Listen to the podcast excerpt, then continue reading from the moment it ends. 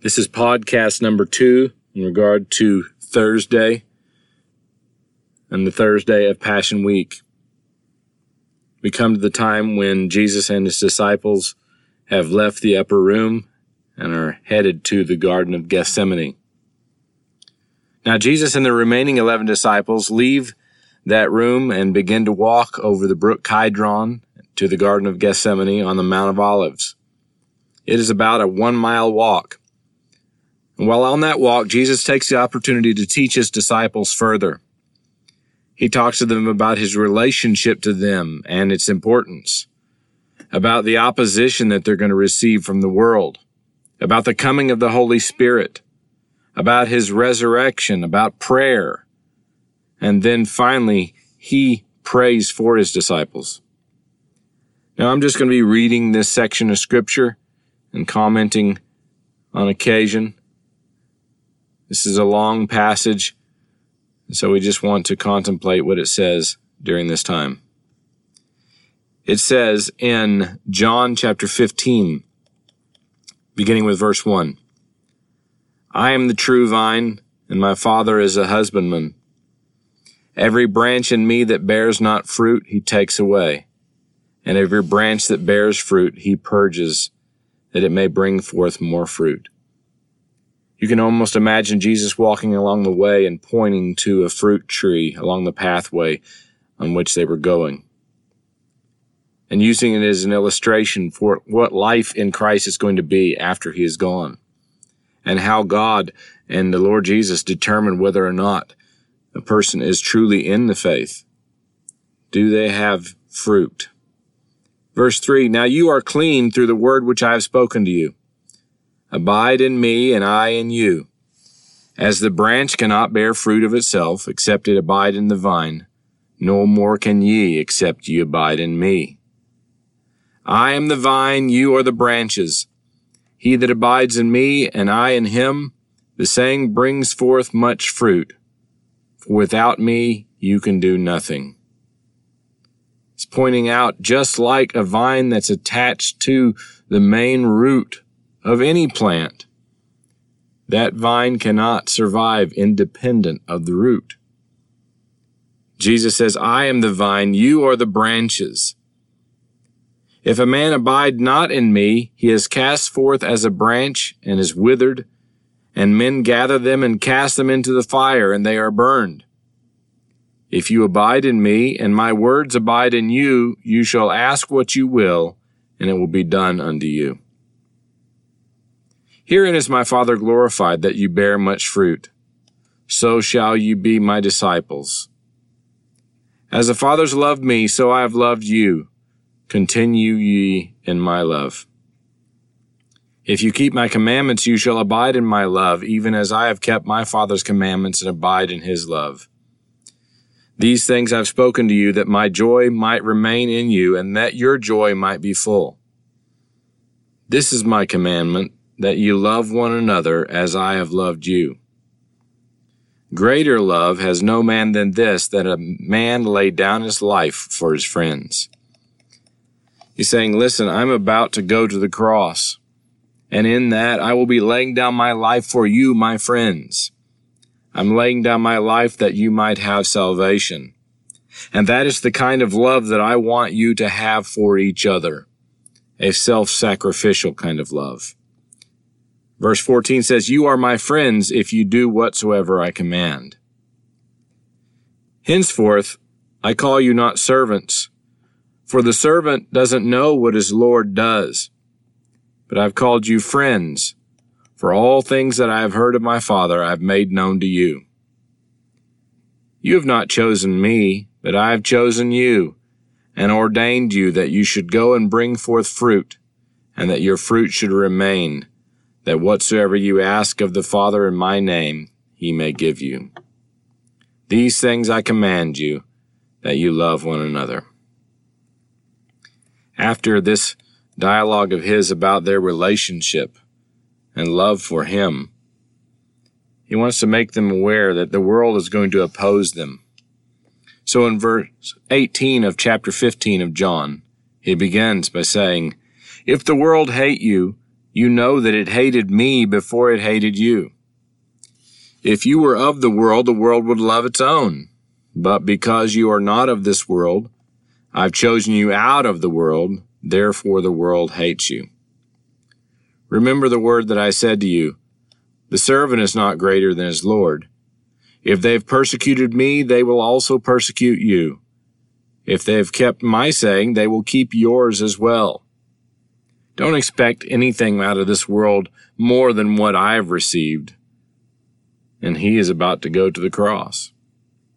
Verse 21 But all these things will they do to them for my name's sake, because they know not him that sent me. If I had not come and spoken to them, they had not had sin. But now that they have no cloak for their sin, he that hateth me hateth my Father also.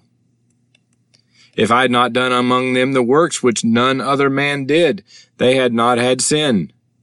But now have they both seen and hated both me and my Father. But this comes to pass that the word might be fulfilled that is written in their law.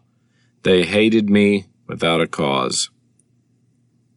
But when the Comforter is come, whom I will send to you from the Father, even the Spirit of truth, which proceeds from the Father, he shall testify of me. And you also shall bear witness, because you have been with me from the beginning. These things I've spoken to you, that you should not be offended. They shall put you out of the synagogues. Yea, the time comes that whoever kills you will think he's doing God's service. And these things will they do to you, because they have not known the Father, nor me. But these things have I told you, that when the time shall come, you may remember that I told you of them. And these things I said not unto you at the beginning, because I was with you. So he's telling them to expect persecution to expect that people are going to oppose them, that people are not going to agree with them, that people are not going to accept the message. But in comfort, he reminds them again what he said when they were up in the upper room, and they would have the Holy Spirit working in them. Chapter 16, verse 5 says, But now I go my way to him that sent me, and none of you ask me, where are you going? But because I've said these things to you, sorrow has filled your heart. Nevertheless, I tell you the truth. It is expedient for you that I go away. For if I go not away, the Comforter will not come to you. But if I depart, I will send him to you. And when he is come, he will reprove the world of sin, and of righteousness, and of judgment. Of sin, because they believe not on me. Of righteousness, because I go to my Father, and ye see me no more. Of judgment, because the prince of this world is judged. I have yet many things to say to you, but you cannot bear them now. Howbeit, when he, the Spirit of truth, is come, he will guide you into all truth, for he shall not speak of himself, but whatsoever he shall hear, that shall he speak and he will show you things to come. He shall glorify me, for he shall receive of mine and shall show it to you. All things that the Father has are mine.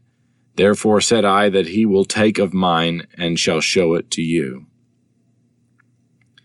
Now, this is some pretty heavy stuff that he's giving them. Even the promise of a comforter doesn't seem to be much when they don't understand or know that comforter. So then in chapter 16, verse 16, he tells them that there's going to be joy and that there's going to be a resurrection. It says, A little while, and you shall not see me.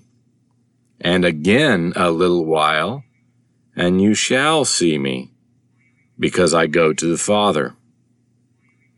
Then said some of his disciples among themselves, what is this that he says to us? A little while and you will not see me, and again a little while and you will see me, because I go to the Father. They said therefore, What is this he says, a little while? We cannot tell what he says.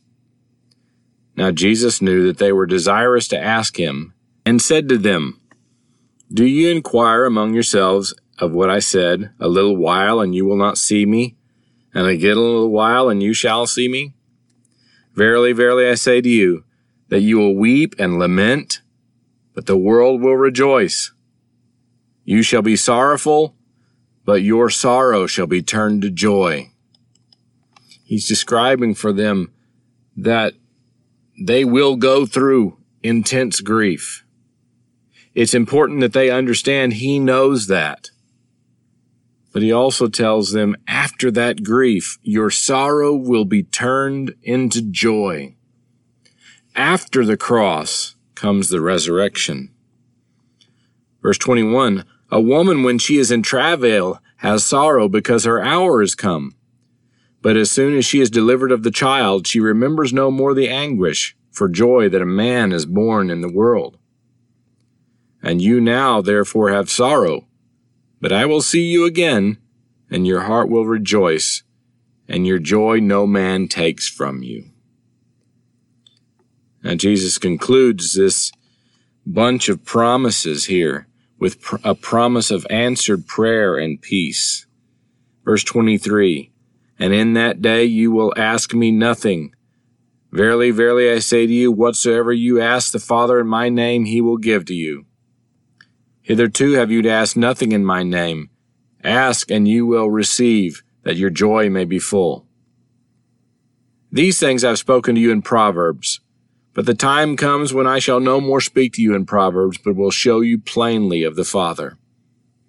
It was necessary before the cross that Jesus speak in shrouded terms, not only to the multitude, but to the disciples as well.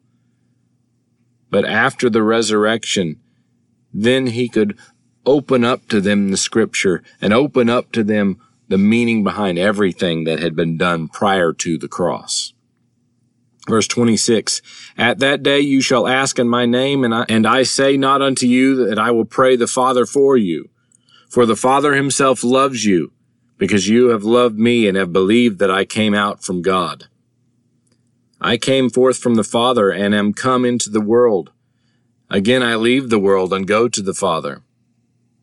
His disciples said to him, Lo, now speakest thou plainly, and speakest no proverb. Now are we sure that thou knowest all things, and needest not that any man should ask thee. By this we believe that thou camest forth from God. Verse 31 Jesus answered them, Do you now believe? Behold, the hour comes yea, is now come, that you will be scattered, every man to his own, and will leave me alone. And yet I am not alone, because the Father is in me. These things I've spoken to you, that in me you may have peace. In the world you will have tribulation, but be of good cheer. I have overcome the world. At this point in the narrative, it would seem as though they had arrived at the Garden of Gethsemane. And before they enter in and Jesus separates himself from his disciples, he lifts up a prayer for his disciples. And this is what he says. These words spake Jesus and lifted up his eyes to heaven and said, Father, the hour is come. Glorify thy Son, that thy Son also may glorify thee as thou hast given him power over all flesh, that he should give eternal life to as many as thou hast given him. And this is life eternal, that they might know thee, the only true God, and Jesus Christ, whom thou hast sent. I have glorified thee on the earth. I have finished the work which you gave me to do. And now, O Father, glorify thou me with thine own self, with the glory which I had with thee before the world was. I have manifested thy name unto the men which thou gavest me out of the world. Thine they are, and thou gavest them me, and they have kept thy word. Now they have known that all things whatsoever thou gave me are of thee. For I have given unto them the words which thou gavest me, and they have received them, and have known surely that I came out from thee, and they have believed that thou didst sent me. I pray for them. I pray not for the world, but for them which thou hast given me, for they are mine. And all are thine, and thine are mine, and I am glorified in them. And now I am no more in the world, but these are in the world, and I come to thee. Holy Father, keep through thine own name those whom thou hast given me, that they may be one as we are. While I was with them in the world, I kept them in thy name. Those that thou gavest me I have kept, and none of them is lost, but the son of perdition, that the scripture might be fulfilled. And now come I to thee, and these things I speak in the world, that they might have my joy fulfilled in themselves. I have given them thy word, and the world has hated them, because they are not of the world, even as I am not of the world. I pray not that thou shouldest take them out of the world, but thou shouldest keep them from the evil. They are not of the world, even as I am not of the world. Sanctify them through thy truth. Thy word is truth. As thou hast sent me into the world, even so have I sent them into the world. And for their sakes I sanctify myself, that they also might be sanctified through the truth. Neither pray I for these alone, but for them also which shall believe on me through their word, that they all may be one, as thou, Father, art in me and I in thee, that they also may be one in us, that the world may believe that thou hast sent me. And the glory which thou gavest me I have given them, that they may be one as we are one. I and them, and thou and me, that they may be made perfect in one, and that the world may know that thou hast sent me and hast loved them as thou hast loved me. Father, I will that they also, whom thou hast given me, be with me where I am, that they may behold my glory, which thou hast given me, for thou lovest me from the foundation of the world. O righteous Father, the world has not known thee, but I have known thee, and these have known that thou hast sent me. And I have declared unto them thy name, and will declare it, that the love wherewith thou hast loved me may be in them, and I in them. You know, John tells us a lot of things that Jesus said in the upper room and on the way to the garden. Many of these things that I've read in this podcast were things that the other Gospels didn't include.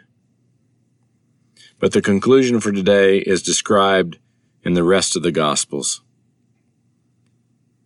It says in Matthew chapter 26 at this point, as I said, probably at the edge of the Garden of Gethsemane, Jesus says to his disciples, All you shall be offended because of me this night, for it is written, I will smite the shepherd, and the sheep of the flock shall be scattered abroad. But after I am arisen again, I will go before you into Galilee. Well, at this point, Peter answers and says to him, Though all men shall be offended because of thee, yet will I never be offended. Peter here repeats his pledge of allegiance that he had made before. Then Jesus repeats his prediction of Peter's denial. Jesus said to him, Verily I say to thee, that this night before the cock crow twice, you will deny me thrice. But Peter spake the more vehemently and said, Though I should die with thee, yet will I not deny thee. Likewise also said all the disciples. Well, once they arrived in the Garden of Gethsemane, we can imagine that the disciples would have been tired and discouraged and stone cold quiet. Matthew 26 says, Then cometh Jesus with them unto a place called Gethsemane, and said to the disciples, Pray that ye enter not into temptation. Sit ye here, while I go and pray yonder. And he says he took with him Peter and James and John, and began to be sorrowful and very heavy. Then he said to them, My soul is exceedingly sorrowful, even unto death. Tarry ye here and watch with me. So he left some disciples further out and took with him three, and then he went on even further into the garden. He withdrew himself from them about a stone's cast, and kneeled down and prayed and fell on his face and prayed, saying, O my Father, if it is possible, if thou be willing, let this cup pass from me. Nevertheless, not as I will, but as thou wilt. And he cometh to his disciples and finds them asleep, and said, Peter, sleepest thou? What, could you not watch with me one hour? Watch and pray that you enter not into temptation. The spirit indeed is willing, but the flesh is weak. And so he leaves them again the second time and separates himself and prays, saying, O my Father, if this cup may not pass away from me except I drink it, thy will be done. He returned and found them asleep again, for their eyes were heavy. And he awoke them again, and they didn't know what to answer him. He left them and went away and prayed the third time, saying the same words. Now Luke adds in his gospel that there appeared an angel unto him from heaven that was strengthening him. And being in an agony, he prayed more earnestly, and his sweat was, as it were, great drops of blood falling down to the ground and Matthew concludes Then cometh he to his disciples, and found them sleeping for sorrow, and said to them, Sleep on now, and take your rest. Behold, the hour is at hand, and the Son of Man is betrayed into the hands of sinners. After a moment, Jesus returns to them and says, Rise, let us be going. Behold, he is at hand that doth betray me. Well, we've read a lot today. So let's just go to the Lord in prayer. Heavenly Father, we can't help but reflect the mood of this time in Passion Week in our own hearts. The disciples were tired. Jesus had spoken many things to them, and all of it was overwhelming. They were emotionally drained because of their failures and predicted failures. It had been a long day of preparation, and now they were out late into the night. We are there with them. But we know that tomorrow is the account of the crucifixion. We know as well that on Sunday, Jesus will rise from the grave. We pray, Lord, that you will strengthen us to remain vigilant in our dedication at this time to remember your sacrifice and your glory during this week. And we pray this in Jesus' name. Amen.